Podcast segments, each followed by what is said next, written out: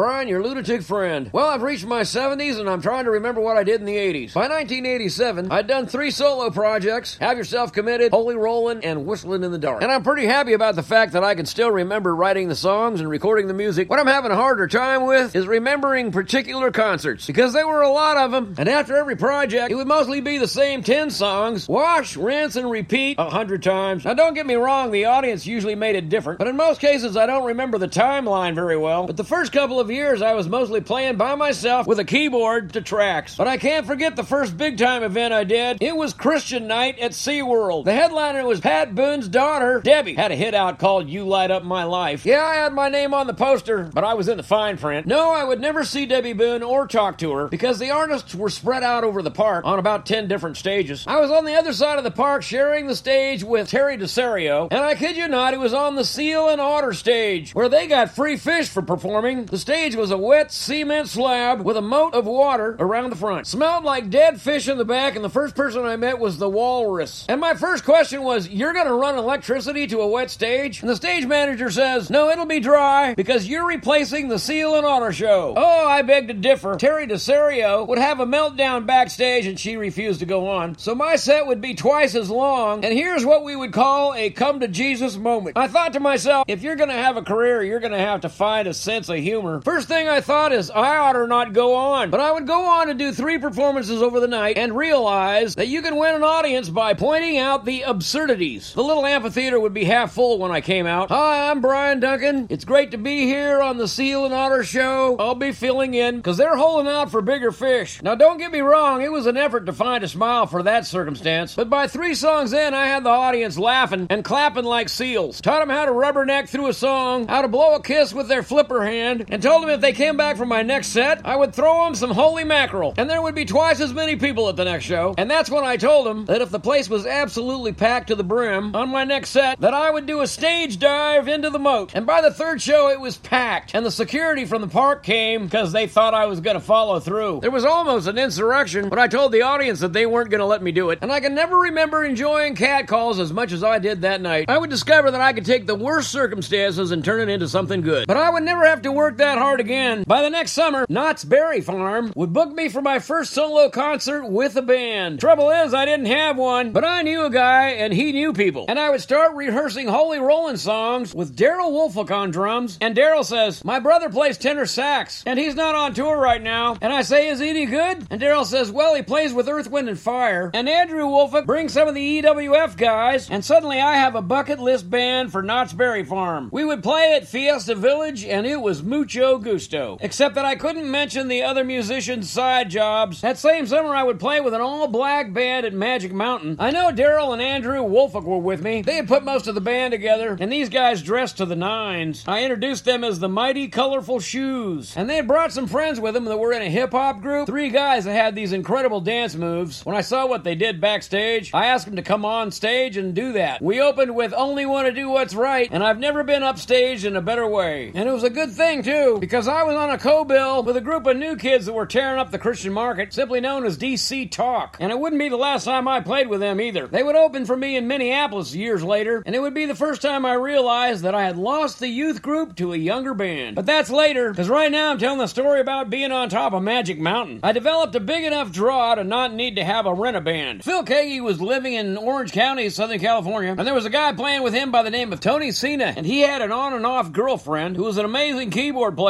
Star Parodi was just finishing music courses at Orange Coast College, and they were playing with a couple guys they introduced me to. Doug Matthews played drums and carried a thermos of coffee with him everywhere, and Steve Wilkinson, that they referred to as the Narrow Arrow, was a bass player, would be the tallest guy I ever hired for my band, because I couldn't stand next to him without looking like a munchkin. And this would be the band that would do my first full length video concert, released on VHS, the popular video technology of the time. We were outdoors on a flatbed truck, and we called it Saturday in the Park. And I'm not sure, but I think you can see the whole thing on YouTube. Now, I happen to be signed to the same booking agency as Phil Keaggy. We were both at Street Level Artist Agency, run by a little superwoman by the name of Holly Benuski. She was a friend of Ray Ware's, my manager at the time, and they would put together a tour that would cover the United States, LA to Boston, in a motorhome. They would call it the Electric Tour. But when Philly and I got together for the photo shoot and found ourselves standing next to the bass player, we looked like a couple of Snow White's dwarves. Hey, we could be sleepy and grumpy. And that is when Phil and I decided decided to call the electric tour the Short Circuit, and it would turn out that putting me and Phil Keaggy on a tour together would be like putting two goofballs in the back of a math class. But I can't remember a better time with another artist on the road. Back then, smoking was still allowed in restaurants, and they had a smoking section. Phil Keaggy and I would mock being big time. Every time we walked into a restaurant, we'd say we would like to have the rock star section of the restaurant, but I felt like Phil Keaggy really was one. We had a five hour drive in that motorhome one time, and I swear he played every Beatles song that you've ever heard. Knew all the lyrics too. And he would play all the way to the gig and then play the gig. And after six weeks on the electric tour, i.e., the short circuit, I think he short circuited. Seems like that might have been in Philadelphia, because I know he bought a sweatshirt that said Philly on it, and I've always called him that since. But what I remember is that he finished his show and got a standing ovation, and for five minutes people clapped, and he didn't come out. So I went backstage to find him, and there he was. He had fallen asleep in his suitcase. And that's when I would announce, ladies and gentlemen, Philly has left the building. After that tour, we remain friends to this day, and looking back, I can tell you that Phil Keaggy was the most inspiring Christian I ever knew, completely unpretentious, never felt like he needed to save the world. He just did what he did and was who he was. And watching him made me want to be like that. And now, looking back at the longest short circuit I've ever done, I know now how good it was, and honestly, it wasn't that much different from the Seal and Otter show.